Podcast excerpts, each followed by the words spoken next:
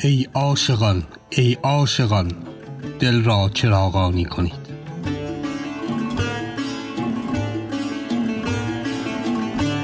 خرقه داستان زندگی و زمانی شمس تبریزی و مولانا.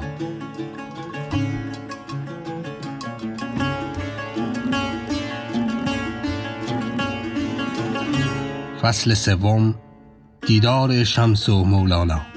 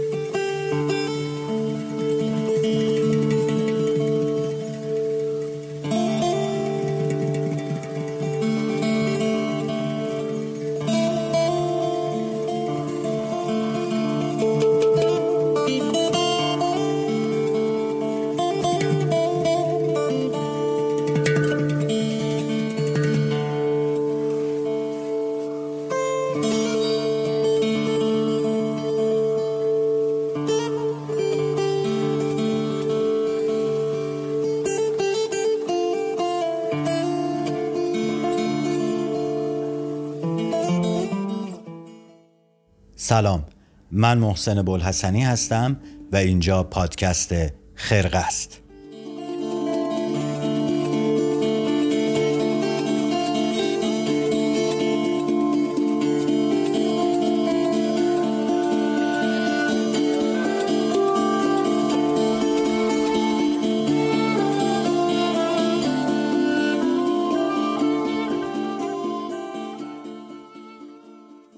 خیلی خوش اومدید به چهارمین قسمت از فصل سوم پادکست خرقه که در واقع اختصاص داره به زندگی و زمانه شمس تبریزی و مولانا این بار و در این فصل در کنار هم و البته در اونیه. ما توی سه قسمت قبل به تصویری که در روایت شمس تبریزی وجود داره و مکتوب میشه در مقالات اشاره کردیم و حالا جا داره بریم و مروری هم به آثار مولانا داشته باشیم و تصویری که مولانا این بار از شمس ارائه میده رو با هم مروری کنیم و کمی با اون تصویر آشنا شیم.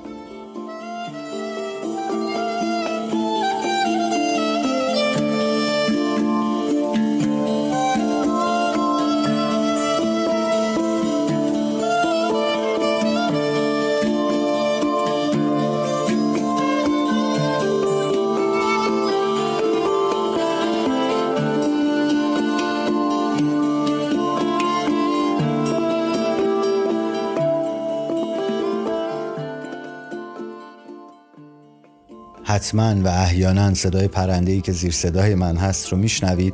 جای نگرانی نداره. پرنده همسایه منه و طبیعتا مجبورم که با همکاری ایشون خرقه رو ضبط کنم و برای شما آماده کنم. بریم و به تصویری که مولانا در آثار خودش از شمس تبریزی ارائه میده نگاهی بندازیم و ببینیم این تصویر چطور تصویریه. به قول آقای موحد پرداختن به این تصویر در آثار مولانا کار سختیه. همونطور که خود مولانا همون ابتدای وصولش به شمس تا پایان عمر مدام از این بحث و از این مسئله حرف می‌زنه. در واقع زمانی زیر تأثیر جادوی حضور شمس بوده و زمانی دیگه در تاب و تب فراغهای کوتاه و نابهنگام شمس. سرآخر هم که تقریبا همه ما می‌دونیم که عمر مولانا در فراغ شمس تبریزی میگذره و در سوز و گداز این هجران. در تمام این حالها و در تمام این مقاطع مولانا مدام از شمس حرف می‌زنه. شاه ما از خواب و بیداری برون در میان جان ما دامن کشان. پس با فی مافیه شروع می کنیم که مجموعه یه در واقع فراهم شده از سخنان مولانا که مولانا تو مناسبت های مختلف در جمع یاراش و در مناسبت های مختلف به زبون آورده. در فی مافی مولانا به این نکته اشاره می‌کنه. این مردمان می‌گویند که ما شمس الدین تبریزی را دیدیم. ای خاج ما او را دیدیم. ای قر خواهر کجا دیدی؟ قر خواهر یا خواهر خراب یا خواهر فاحشه در واقع دشنام و ناسزایی که هم سر زبون مولانا بوده و هم سر زبون شمس. نکته جالبیه. در واقع زمانی که مولانا خیلی از کوره به قول امروزی ها در می‌رفته این فحشو به زبون می آورده افلاکی جایی تو مناقب العارفین به این نکته اشاره می‌کنه که خداوندگار چون از کسی رنجیدی و مکابره او از حد شدی قرخواهر گفتی و در همش کوبیدی.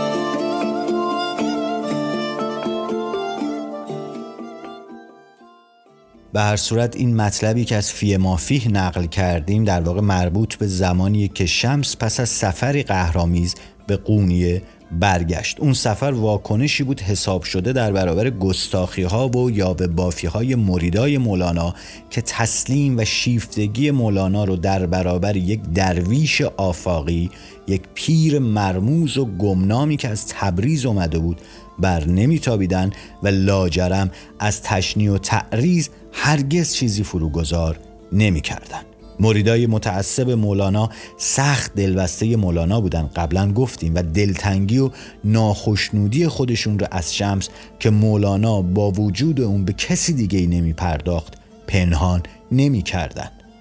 شمس زمانی که این قوقا بالا و بالاتر گرفت تصمیم گرفت که مولانا رو برای مریداش بذاره و پا از معرکه بیرون بکشه. مولانا باید چند وقتی تنها میموند و فرصتی پیدا می‌کرد تا راه خودش رو انتخاب کنه. و اینطور بود که شمس یک دفعه از قونیه بیرون رفت. آتشی اما در مولانا در گرفته بود که دیگه خاموش نمی‌شد و رفتن به قهر شمس این آتش رو فروزانتر کرد. شمس به قول خود مولانا آتش در هستی او زده بود. مریدا عمق ماجرا رو نمیفهمیدن و اینطوری تصور می‌کردن که حالا که دیگه مولانا بعد از خالی شدن عریضه به سمت اونا برگشته دیگه هرگز به سمت شمس بر نخواهد گشت و اونها کم کم دوباره مرید خودشون رو مولانا رو دوباره پیدا می‌کنن و دوباره باهاش انس می‌گیرن کما سابق اما مولانا که قهر و هجرت پیر رو از چشم مریدای خودش می‌دید سخت ملول و منفعل شده بود و به کلی روی از دیگران گرفته بود و راحت تر بگیم. بسیار بسیار افسرده شده بود.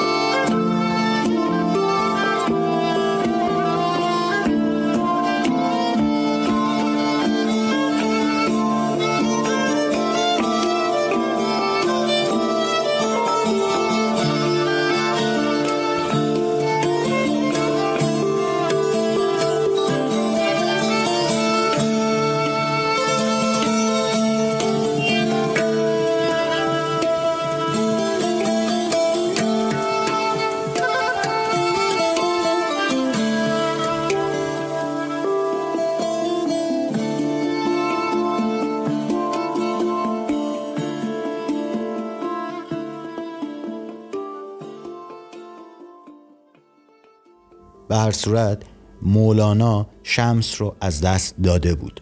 اما این شمس به نظر می‌رسه که قصد همیشگی به رفتن نداشته. شاید هم به این دلیل که مولانا اون سیدی نبود که به این راحتی بشه ازش گذشت. مدت زمانی طول کشید که قاصدی از شام رسید. قاصد نامه ای با خودش آورده بود. نامه ای از شمس تبریزی خطاب به مولانا. مولانا هم بی وقف پاسخ منظوم خودش رو در جواب نامه شمس تبریزی نوشت.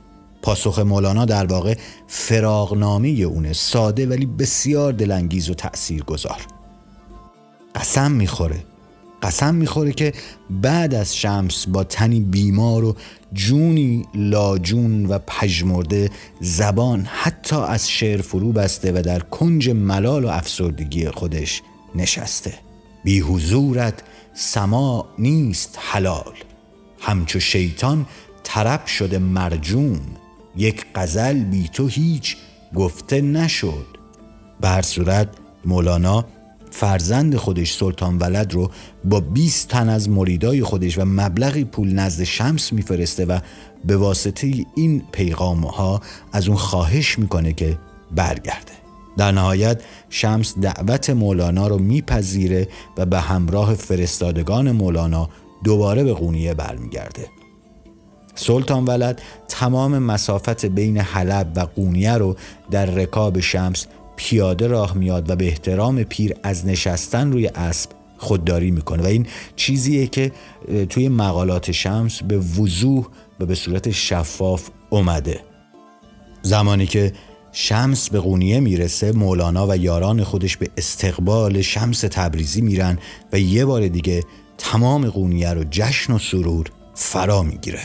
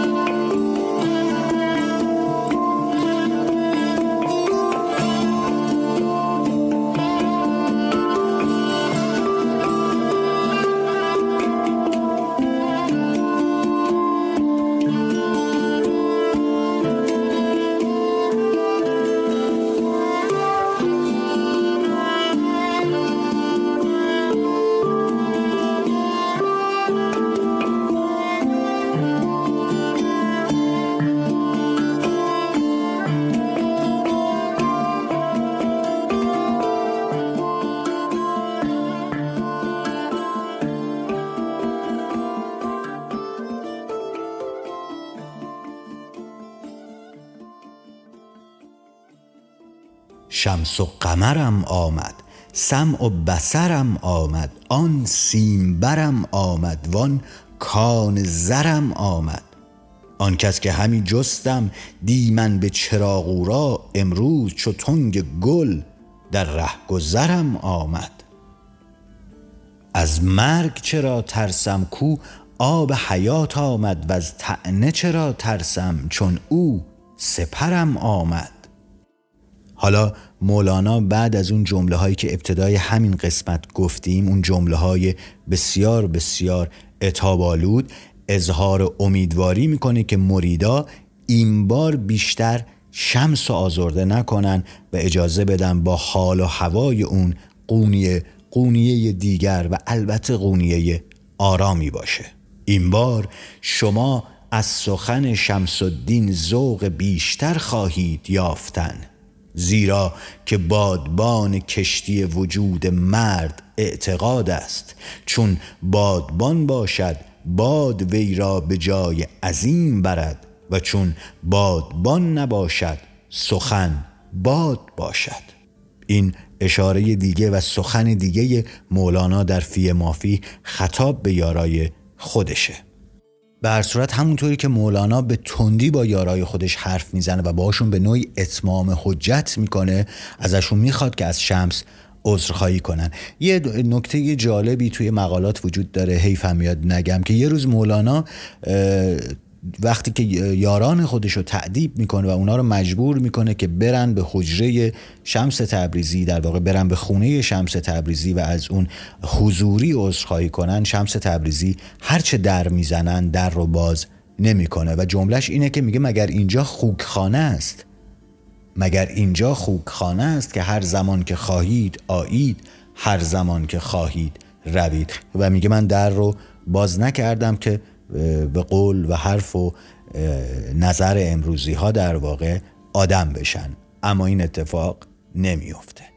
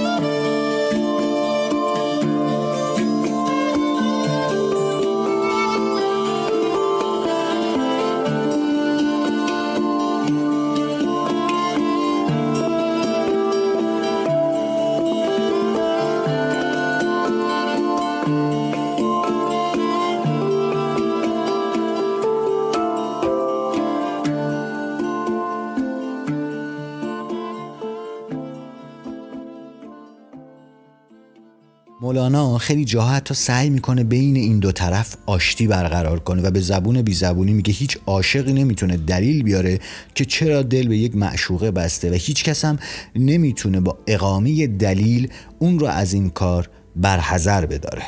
هیچ کس را عاشق دلیل نتواند گفتن بر خوبی معشوق و هیچ نتواند در دل عاشق دلیل نشاندن که دال باشد بر بغض معشوق. اینجا دلیل کار ندارد. اینجا طالب عشق می باید بودن. در نهایت مولانا عذر مریدای خودش رو میپذیره. بین شمس تبریزی با مردم عامی و عادی زمان مناسبت و سنخیتی وجود نداره و اونها حتی اگر خواستن و قصد داشتن که شمس رو بفهمن نمی‌تونستن این کار رو انجام بدن چون در وجودشون این فهم وجود نداشت و فهم اونا نسبت به این مسئله بسیار کوتاه و برآمد از یک فهم عامی و عادی دوره و زمان خودش بود. زمانی که از این مسئله مولانا ناامید میشه که بتونه پیروان خودش رو به این مسئله آگاه کنه تقریبا میشه گفت دل سرد میشه. و بیخیال اونها میشه و دم از حرف زدن و گفتگو با اونها میبنده و راه خودش رو دنبال می‌کنه و گویی این مسیر رو پیش میره که اجازه بده هر کسی هر طوری دوست داره فکر کنه یا نظر بده یا اینکه قضاوت کنه. اگر عالم شود گریان تو را چه؟ نظر کن در مه خندان و میرو. اگر گویند زراقی و سالوس بگو هستم دو صد چندان و میرو بگو آن مه مرا باقی شما را نه سر خواهم و نه سامان و میرو اینکه مریدا حال مولانا رو در نمییابن و نمی‌فهمن پس مهم نیست. میشه اون همه رو نادیده گرفت. اما اینکه کسی در مقام گستاخی و بیحرمتی به شمس بر بیاد و نام شمس رو به زشتی روی زبون ببره این برای مولانا اصلا قابل تحمل نیست. مولانا در برابر دشمنای شمس برافروخته میشه حمله می‌کنه بهشون فهاشی می‌کنه و اونها رو در هم میکوبه.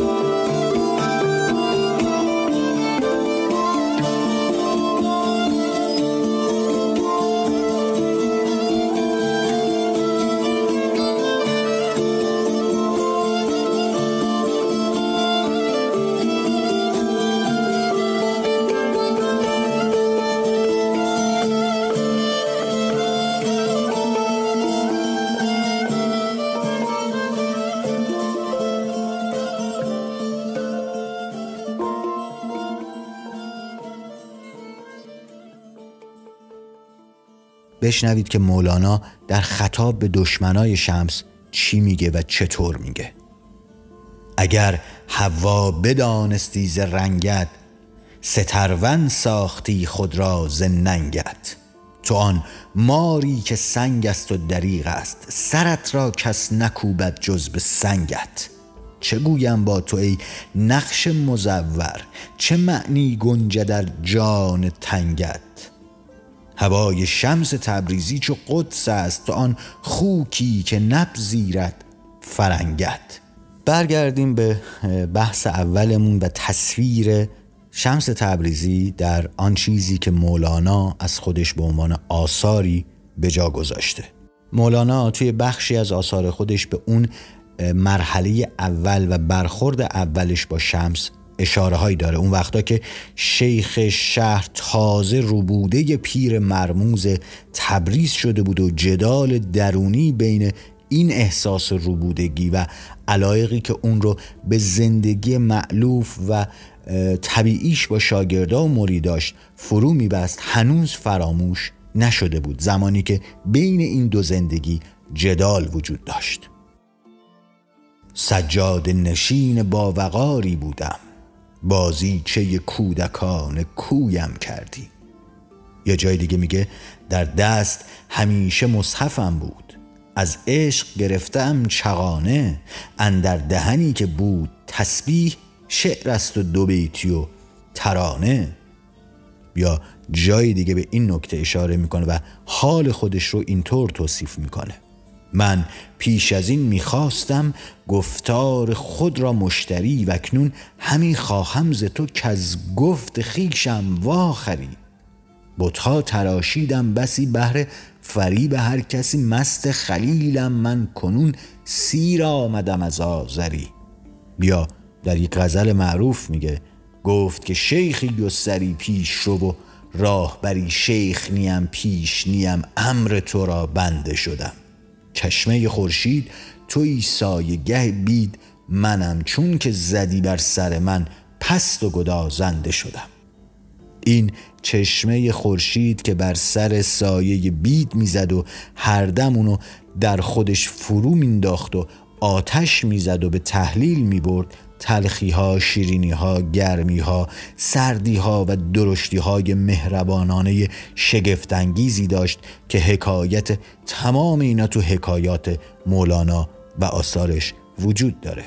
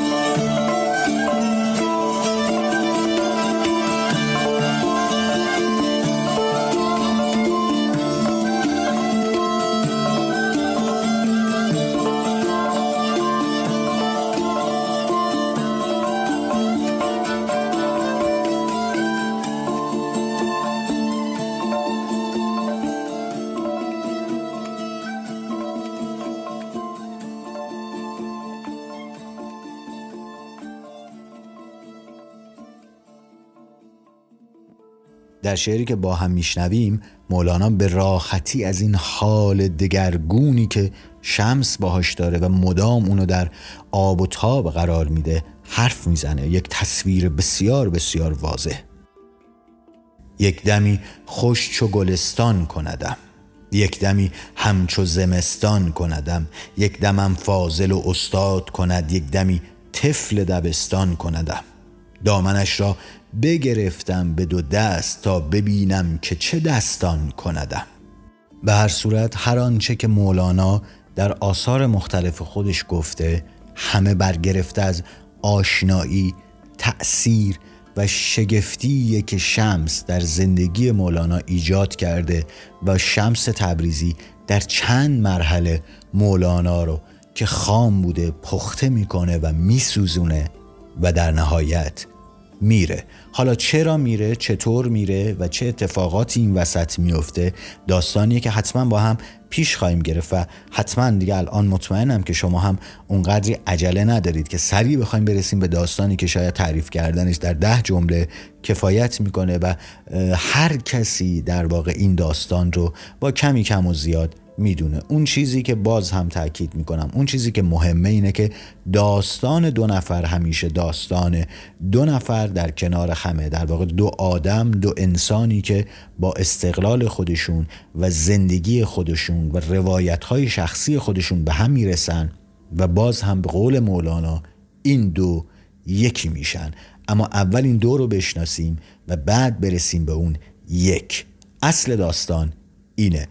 در نهایت این رو اضافه کنم که ما هر چی که درباره مولاناست در آینه شمس می‌بینیم این سه مرحله که تعریف کردیم رو می‌بینیم و هر آنچه که مولانا درباره شمس میگه یا به برکت شمس میگه تصویری از خودش و شمس تبریزیه و عبور و گذر و در واقع به جریان انداختن مولانایی در این سه مرحله زندگی. مولانا دیگه اون مولانای قدیم نیست. مولانایی که به جای تسبیح گفتن به جای شریعت مدار بودن. حالا دیگه حقیقت مدار و طریقت مداره و به قول خودش تسبیح رو کنار گذاشته و ساز و چنگ و چغانه به دست گرفته و دو بیتی و ترانه.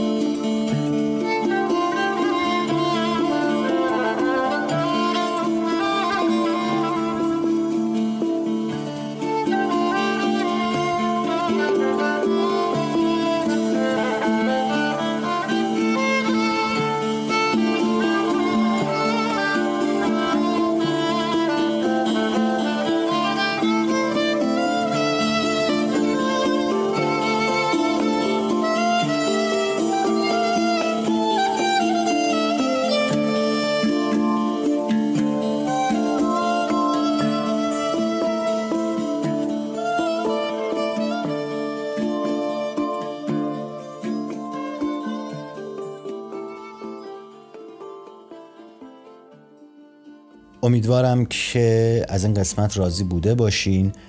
ما کم کم داریم پیش میریم. امیدوارم که این آخست پیش رفتن بنده رو ببخشید. اگر اینطوری فکر می‌کنید از هفته آینده قسمت بعدی در واقع میریم و دیگه می‌رسیم به داستان شمس تبریزی و مولانا و در قونیه و وضعیت و اتفاق دراماتیکی که بین این دو نفر میفته و البته پایان خوشی اصلا نداره. من یه اصخاهی دیگم داشته باشم. به نظر می‌رسه که صدای من کیفیت و شرایط گذشته رو نداره. خیلی سعی کردیم که این مشکل رو حل کنیم ولی نشده. امیدوارم ببخشید و اگر گوشاتون رو خیلی بیش از گذشته اذیت می‌کنم به بزرگی خودتون از سر تقصیر بگذرید. این قسمت چهارم از فصل سوم پادکست خرقه بود. خیلی ممنونم. سپاسگزارم. عزت زیاد.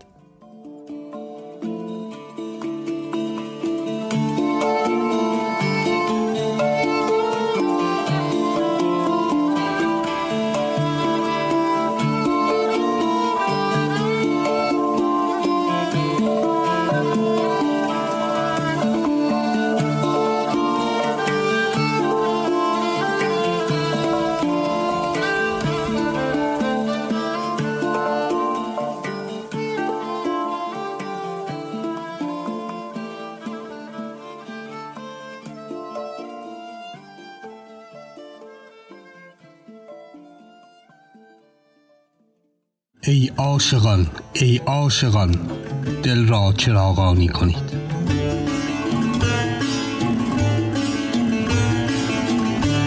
خرقه داستان زندگی و زمانی شمس تبریزی و مولانا.